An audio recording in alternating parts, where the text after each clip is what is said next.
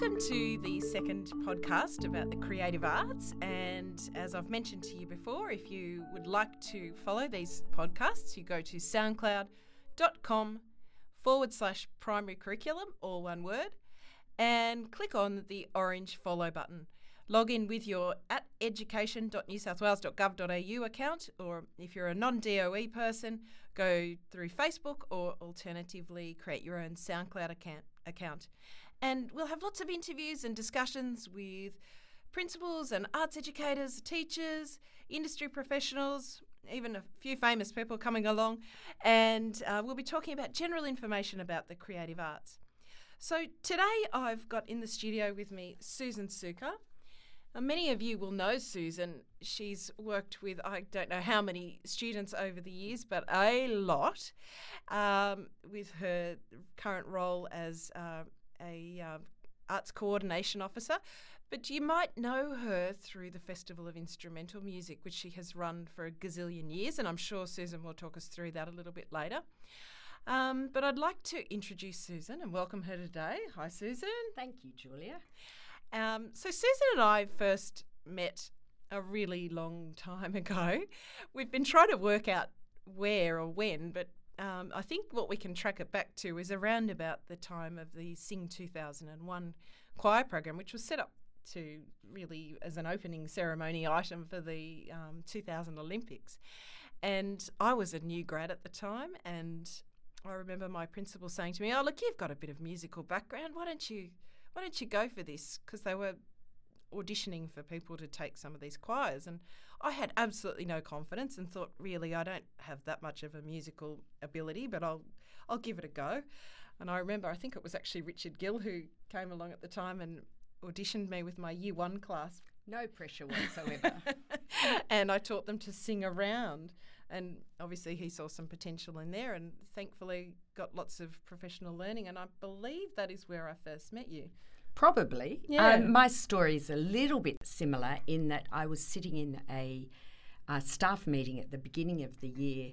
Uh, for a teaching position, I had a classroom position, and they were going through the list of duties, and they were saying who would like to wash the tea towels, and who would like to be the Fed rep, and who would like to take the choir? And nobody put their hand up. And they said, Really? Nobody? And nobody put their hand up. And I said, oh, Well, I've got a little bit of a music background. And if there's nobody else to take the choir, I hated the thought of the choir not existing, I'll do that. And the rest is history. So I'm like Julia. I came into the uh, into it from a music background, but from as a generalist teacher and without thinking that I had the uh, necessary skill set that was required. And uh, yes, so I've been on that journey with Julia all these years. In fact, it was last millennium that we met. that seems like a, a, very long time ago. Saying something about our age, I think. well, well, you know, we have had a lot of experience and lots of uh, amazing times in between. So it's been a privilege to work in this area of um, education, and I wouldn't have it any other way. So you've sort of told us a little bit about your music education journey there, but like, how did it, how did it transpire from there? Obviously, you started taking the choir, but what happened next? What were the next steps? Well, I started to look for opportunities for the choir to perform, and obviously the arts unit opportunities came up, and uh, the school had been successful in the past, in years past, in, in auditioning for those opportunities. So the Sing 2001 started, and, and I also auditioned for that and was um, successful in winning one of those those places. And I started auditioning the choir for various things, and very quickly discovered that the adjunct of, of those performance opportunities, and not even the performance opportunities, but the repertoire the, that was so carefully selected and uh, so suitable for, for primary children was like absolutely essential to my music teaching practice. And I was taken off classroom teaching and put onto RFF music at this large school with over 700 children. So I was hungry all the time for repertoire and for, uh, you know, the vocalese all came out around that time. I went to every professional development mm. that was available and sort of soaked it up and was so and great. Probably why our paths kept crossing. Yes. We were following the same trajectory. Yes. So, Susan, you've obviously got a musical background, but that's not something that we all necessarily need to have to make this journey start. No, um, no, it's a love of music and the desire to have a go and to enrich the lives of students through music. And I always find with teachers that I work with that once they start that journey and they see the enormous and immediate response from children and their enthusiasm and their love of learning, uh, they often feel starved for that type mm. of experience, I feel, children and teachers. And once they start that journey, it it's self propagating. You know, it just continues. Mm. So, and that's something I said in that very first podcast was that I think people who or teachers who will deprive their students of an arts education, really they're starving those students of something that is so important for their lives and so important for the future of our country. Absolutely, and it's a human condition to love the arts. It's it's part of our DNA. We all love music. If your love of music happens to be country and western, and you take that to your children in the classroom and show them that you love it and explain why, the children will start to love it too. They catch that enthusiasm and it enriches their lives and then that has a spill on effect to every other aspect of education. Um, that joy, that spontaneity, that creativity flows over into everything else. So, if I'm out there listening to you talking, Susan, and I hear, okay, well, you've got all these skills behind you, but I don't have much. I'm pretty limited in my experience. Let's say I'm a, a cricket player and I'm really great at that. But I'm really aware that I need to start teaching my students some music, but I'm scared to death. What do I do? Well, there are so many resources and things that you can um, delve into, and the Vocalese um, more resource that has now just um, been released. That's um, the genre of the music is is very uh, varied, so that you will always be able to find some way of hooking into into children through the music that you love. You actually will realize that you know a lot more than you thought you knew mm. if you take the creative arts music syllabus, K to 6 syllabus, and apply that to um, music that you love as a starting point with the children. So it might be beat, it might be pitch, it might be an ostinato that you can hear through the music. If you look at the curriculum, it isn't that difficult to break down the composite parts and analyse a piece of music and take it from there. I think it's a lot to do with getting past that initial fear of I can't do this. And as I said last time, you know, quoting Master Yoda, that there's no such thing as try, just get in there and do it. And that's what happened for me. I was kind of forced, my hand was forced. Go in and try. I've just said don't say try, but go in and do it. And you'll be amazed. And once I broke down that initial barrier, the sky was the limit for me. And it really surprised me what I was capable of.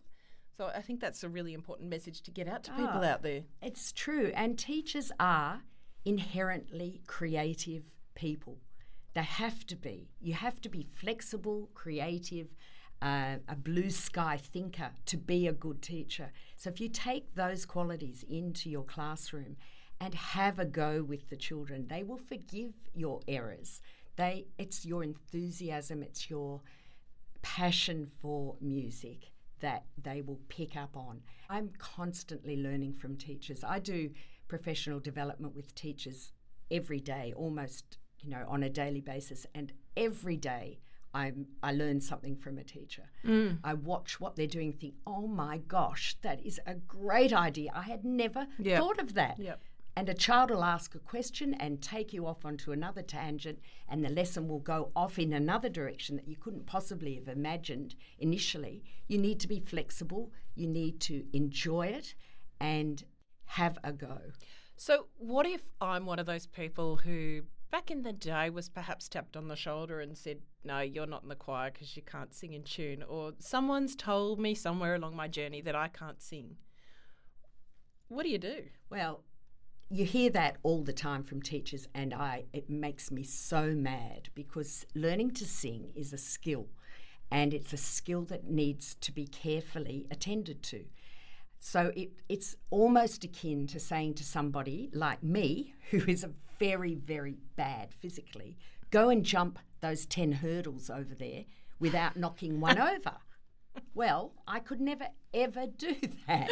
It would never happen. I can sing because I've got some natural sort of ability, but everybody has that ability. It's a matter of finding the right repertoire, of not jumping in, trying to sing and this is an example I give all the time to teachers. Red and yellow and pink and green, orange and purple and blue. I can sing a rainbow, sing a rainbow, sing a rainbow too. Okay, lovely words, lovely kindergarten sort of message.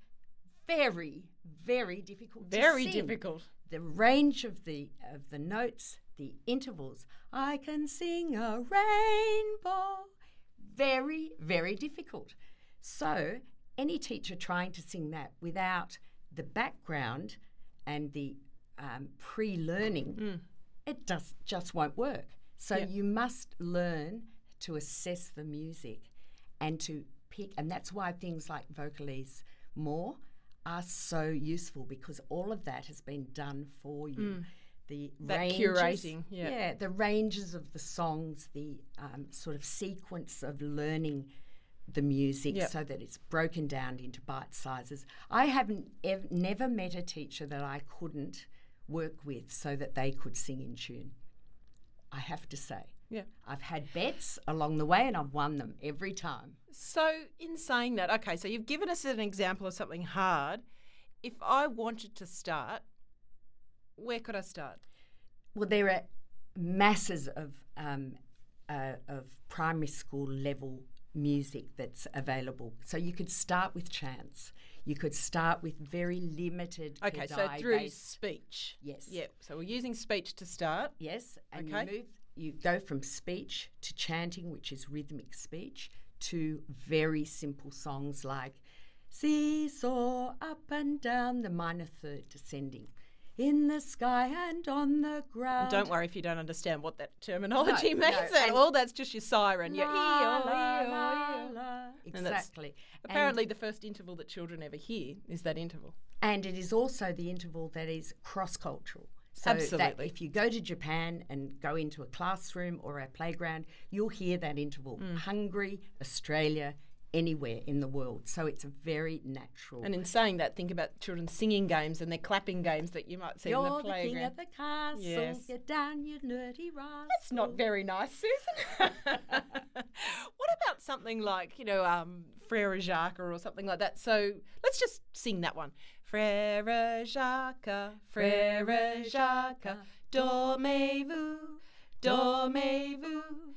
Sana le matina, sana le matina, ding dang dong. Ding dang dong. Now, let's just say for fun, we wanted to change the words, and I've done this a lot with students over the years where we just change it to something that's fun for them. Um, so let's try the Star Wars version. R2D2, R2D2, C3PO, C3PO, Obi-Wan Kenobi, Obi-Wan Kenobi, Han Solo, Han Solo, Han Solo. Han Solo. Sorry, I got no. That's all right. Now let's make up. Let's go even further with that. Just yeah. say we were in a classroom, wanted to have a bit of fun. Um, I'll just do. What about you? Okay, and I will answer. oh, so you're going to make one up back I to me? will. Wow, this is getting complicated. Okay. Susan Suka, Susan Suka is very clever. Julia, is very clever. She's a great musician. She's a great musician. Wow, she's good. Really good. Wow, she's really good. You are great. You are great. Gee, we're packing, patting each other on the back here, aren't we? Oh, well, look, that was a bit of fun. But that's great fun that the students can have.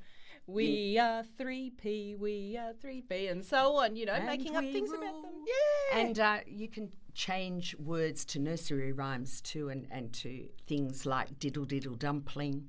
Um, Richard Gill's set of um, uh, of those beautiful nursery rhymes that we're losing out of our Oh, culture. nursery rhymes are so know, important, aren't they? They really, really are, and uh, there are lots of examples of those. But you can take that one of those nursery rhymes and personalise it to a child in your class. And when you do do that, the look on their face is so Oh, it's gorgeous, precious isn't it? because they realise that you're you've picked them and you're making up and something about them. They love it. Yeah. Now, look, in saying that, we just launched straight into singing that in a round. Now, you wouldn't do that if you were not feeling very confident in music. You would start with just singing it as we did without doing it as a round and then gradually building up that singing in a round skill because that does take some time and some practice. You have to be really confident with the melody and everything first, don't you? Yes, you well, you noticed us. We were sort of well, me in particular. what What are you saying, Susan? that I, you know, I wouldn't, I wouldn't like to listen back to that with a um, a tuner on, because you know it's it's not an easy skill. That's right. And so these people that have been told when they're a little child, you know, you should never sing, you go out and skip and stop stop singing is hurtful, and it's a very strong message that people carry as a hurt, and it should never happen. And we need very much to guard against that, making those very sweeping judgments about people's musicianship. Oh, absolutely. I remember my mother telling me she never ever sang to me when I was a child because she'd been told she couldn't do it.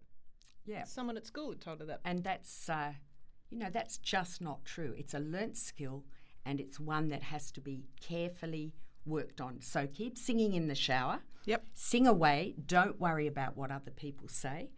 Use the music that you know and enjoy as a starting point with your class. Yep. Do some research into that.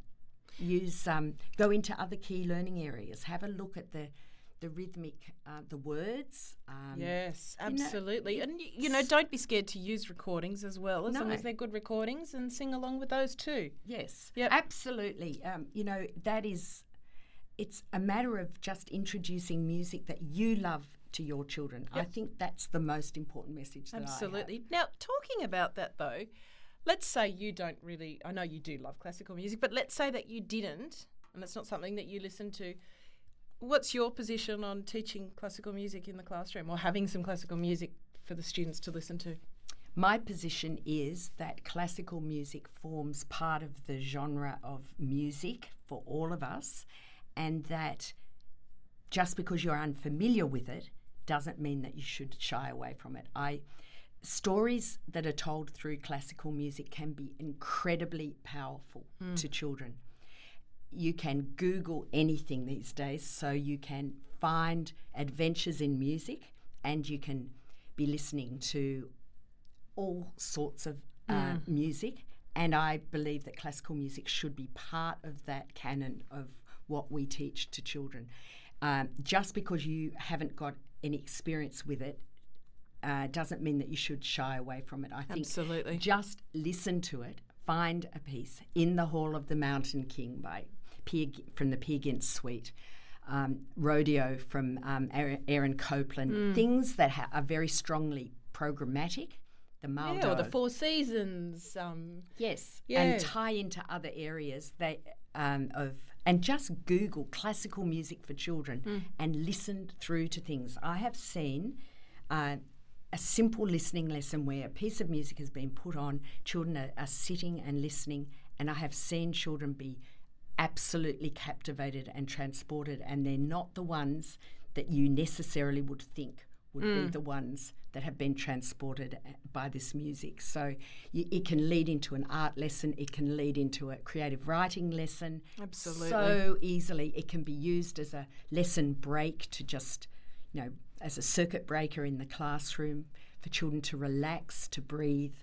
You will come up with all sorts of ideas if you start to think about what you Yeah. can do. Absolutely. So we know that music is a universal language, and you've basically already said that. But how could we relate music in our classroom to other cultures? Well, you know, every culture has its own specific music. And so it's quite easy to find examples of that music and then to go and research. Or ask the students themselves. Yeah, and one thing I've done is uh, I actually asked the class of um, to ask their mums and grandmums, grandmothers and grandfathers for that matter, and fathers to uh, sing a nursery, um, a lullaby to them, something that they use it's to part go of their to homework. sleep. Isn't yeah. that gorgeous? And actually got them to come in and sing it to the class and to teach it. Oh wow! Because usually their language is very limited, and it's um, it you know so it's something that you can actually teach another language to the class, and that makes that child feel so valued that their culture, that their traditions are being uh, valued by a whole class of children. And, and a lullaby always has very small number Oh, of lyrics. yeah, so just quite simple, and they can, can just come and sing it, or they can record them. And nice and soft and gentle too. I think our students are so exposed to things like The Voice and Australia's Got Talent and all of those things. They think they've got to belt everything out and use this really big chest voice and, you know, blast the, the roof off the building. But beautiful, gentle singing is the best way to do it, and it's the best way not to damage your voice as well, isn't it? Absolutely. Yeah. Um, now, I wanted to talk to you about a difficult topic, which is notation. Now, this is always a block for teachers. If they don't read music, they think, I can't do it. I'm not going to do it. It is too hard. Now, I know, and you know, that really reading notation, A, it's an expectation of the syllabus, talking about that sound to symbol relationship. But it's actually just a mathematical code. It is really just symbols on a page to represent a sound. That is all it is. Now, we're not saying that you have to go out and suddenly start doing music lessons so that you can read music, but getting the idea across to yourself and to the students that notation in the primary school is about getting that sound to symbol relationship. So we start with graphic notation and we can build it up. How have you dealt with that with teachers who don't know how to read music and maybe are reluctant to do it? Well, again, exactly as you said, you start off with a very um, limited palette of uh, rhythmic notations and you teach it alongside the children. So uh, every teacher is able to read, you know, a, a crotchet, two quavers, and a crotchet rest, or tar, TT, and sa rest. Um, So we could think of it like a pizza that a, a whole pizza for a tar, Yep. a pizza cut in half for TT, Yep. and a sar. The whole pizza's been eaten. yes. Yeah, Oh, yes, okay. you could do that. Um, All uh, we've got left is the packet to show that there's still a beat there. That's right. Nothing left on it. and uh, you can devise it in all sorts of different ways. But I start off with teaching that it, it's very interesting how much you can do with just those three.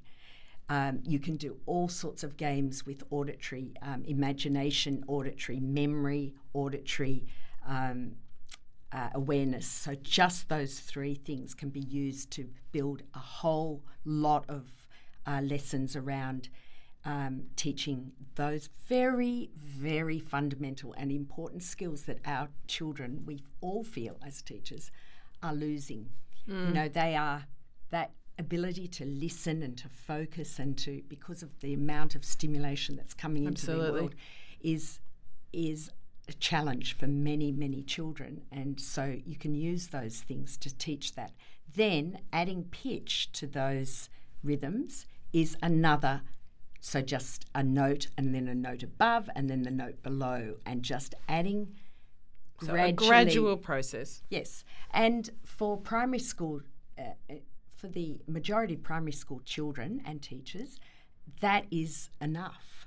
So if they do go on to private lessons in, you know, or, or instrumental lessons in uh, at another time, that's given them the foundations and the concepts, the principles to start to learn more complex notation. But uh, from that point, it's really up to the individual to see how far they develop. And a lot of teachers do get a great kick out of being able to do that and to realise, oh, Yes, well, there's and there's so much out there now to help you with it. Mm. There's so many tutorials, and you can go into Vocalise two, Vocalise um, more, um, all of those departmental um, the animated scores that follow along exactly. and show you what to do exactly. and how to read it. Yeah, that's right. Yeah, but it shouldn't be a stumbling block. And again, even just starting with graphic notation of you know a triangle equals this instrument, or a, and a circle means play this instrument, and a big one might mean loud, and a small one yes. might mean soft. And if it's up high on the page, then it might be a high sound, and down low might be a low sound. Those sort of starting points. So it shouldn't be a hurdle. Now, Susan, we've talked a lot about music. What about the other art forms, in your opinion? Let's talk about the importance of all the art forms. Well, it's for me. I feel like to divorce them and to to put them all into their own little um, category is a really alien concept to me. Uh, movement, dance, and music just go together. Drama, dramatizing, um, you know, chants, and if you're channeling your inner Richard Gill, as I always say, you know, you dramatize everything that you're doing with children. It's um, it's hard not to. Mm. Uh, and to to move and to and I know that dance has its own um, repertoire of of movement and, and terminology and symbols and all of those things and I'm completely uh, you know I, I respect all of that but I also think that they there's a symbiosis that Absolutely. goes on with all of these things that happens automatically yep. and one thing leads to another so as I was saying you know if you're singing a song and uh, or you're listening to a piece of music and it leads to some creative writing it can also move move very easily to dance and it can also move to drama mm. and it can very easily go into visual arts oh absolutely um, and I've seen some fantastic work with teachers using visual artworks as stimulus for all of the other art forms as well. I just think it's magical. Yeah, that they are all they all interrelate and have a relationship with each other, and to try and divorce them from each other is a counterintuitive. Yeah. I, I feel. Well, we don't function like that as people do. No, we, no. we don't walk around going, "I'm only music. I'm yeah. only dance. Yeah. I'm only mathematics." It's all integrated in our lives. It's and that's the fun of teaching when you take something like that and then just explore it and go to whatever corner of the earth that it yep. takes you with your children and with the with your own creative ideas. Fantastic. Well, look, is there any other advice that you'd like to offer to some teachers out there who might be struggling with their music or arts journeys? Um, obviously, your background is mainly in music, but is there anything that you'd like to pass to those teachers out there who are thinking, I can't do it, but I'm, I'm on the precipice? I'd really like to give it a go. Uh, I would say get in touch. You know, make sure you get in touch with you or with me. There are networks of teachers out there that you can get involved in. Uh, there's a myriad of support um, uh, documents around and help that you can get. You, if you have a community of schools, perhaps just um, talk to the other teachers and work out whether you can have a music afternoon and all bring something along to the um, to the afternoon and um, uh, invite another person mm. along, like another ex. You know, there are music teachers right over New South Wales. There, yep. it's not as though, or and dance and drama. It's not as though there's nothing happening. So you just need to reach out and make a connection. And if you're on your own, just starting with, even if you've got a stage three class, there is nothing wrong with starting with a nursery rhyme, getting it chanting, turning it into a rap, then adding some backing music to it. It's amazing. The sky's the limit, really, and letting those children take some creative control there and go for it. Give them some stimulus. Yes, and they and they can use GarageBand now and make backing tracks. The children are are infinitely better at that than we are. Absolutely. I comes back to that old digital native statement. They yeah, yeah the, they the children are, are fearless and yeah. they take it. We we well I I'm talking about myself, but a lot of the teachers are listening to this are probably in that fearless category. I I worry about breaking something or doing it wrong. Um, the children aren't, mm. and they go with them. You know, get them to make a film, make a digital and, and put music to the film. And there's your drama happening. You can have dance and movement happening in there. You know, there's so much that can be done. But reach out for um, some support if you need that. Uh, there's many people in the department. I know you you would be a good starting yep, spot. absolutely. And, and, we've got some online courses in music, particularly that are great if you're starting on that musical journey. Yes, and those are all linked on the uh, education.newsouthwales.gov.au page, which is freely available for teachers to look at and download and access courses, and they can jump on MyPL and there's a few music courses there that they can do excellent. as well. So, look, Susan, it's been fantastic talking with you today, and um, I, I'm sure everyone's got a lot out of hearing about your journey, and it's been really exciting. I know how many students out there have been incredibly stimulated in their lives by the work that you've done with them over the years and for their teachers. So, thank you, and um, thanks for your time today. it's, it's been, been, a real privilege speaking with you. Thank you very much, Julia. And if you enjoyed today's podcast and you would like to follow us so you can get future episodes, remember to go to soundcloud.com forward slash primary curriculum click on the orange follow button and use your at education.newsouthwales.gov.au account to log in and set that all up, or otherwise go in through Facebook or create your own SoundCloud account. And I look forward to speaking to you very, very soon.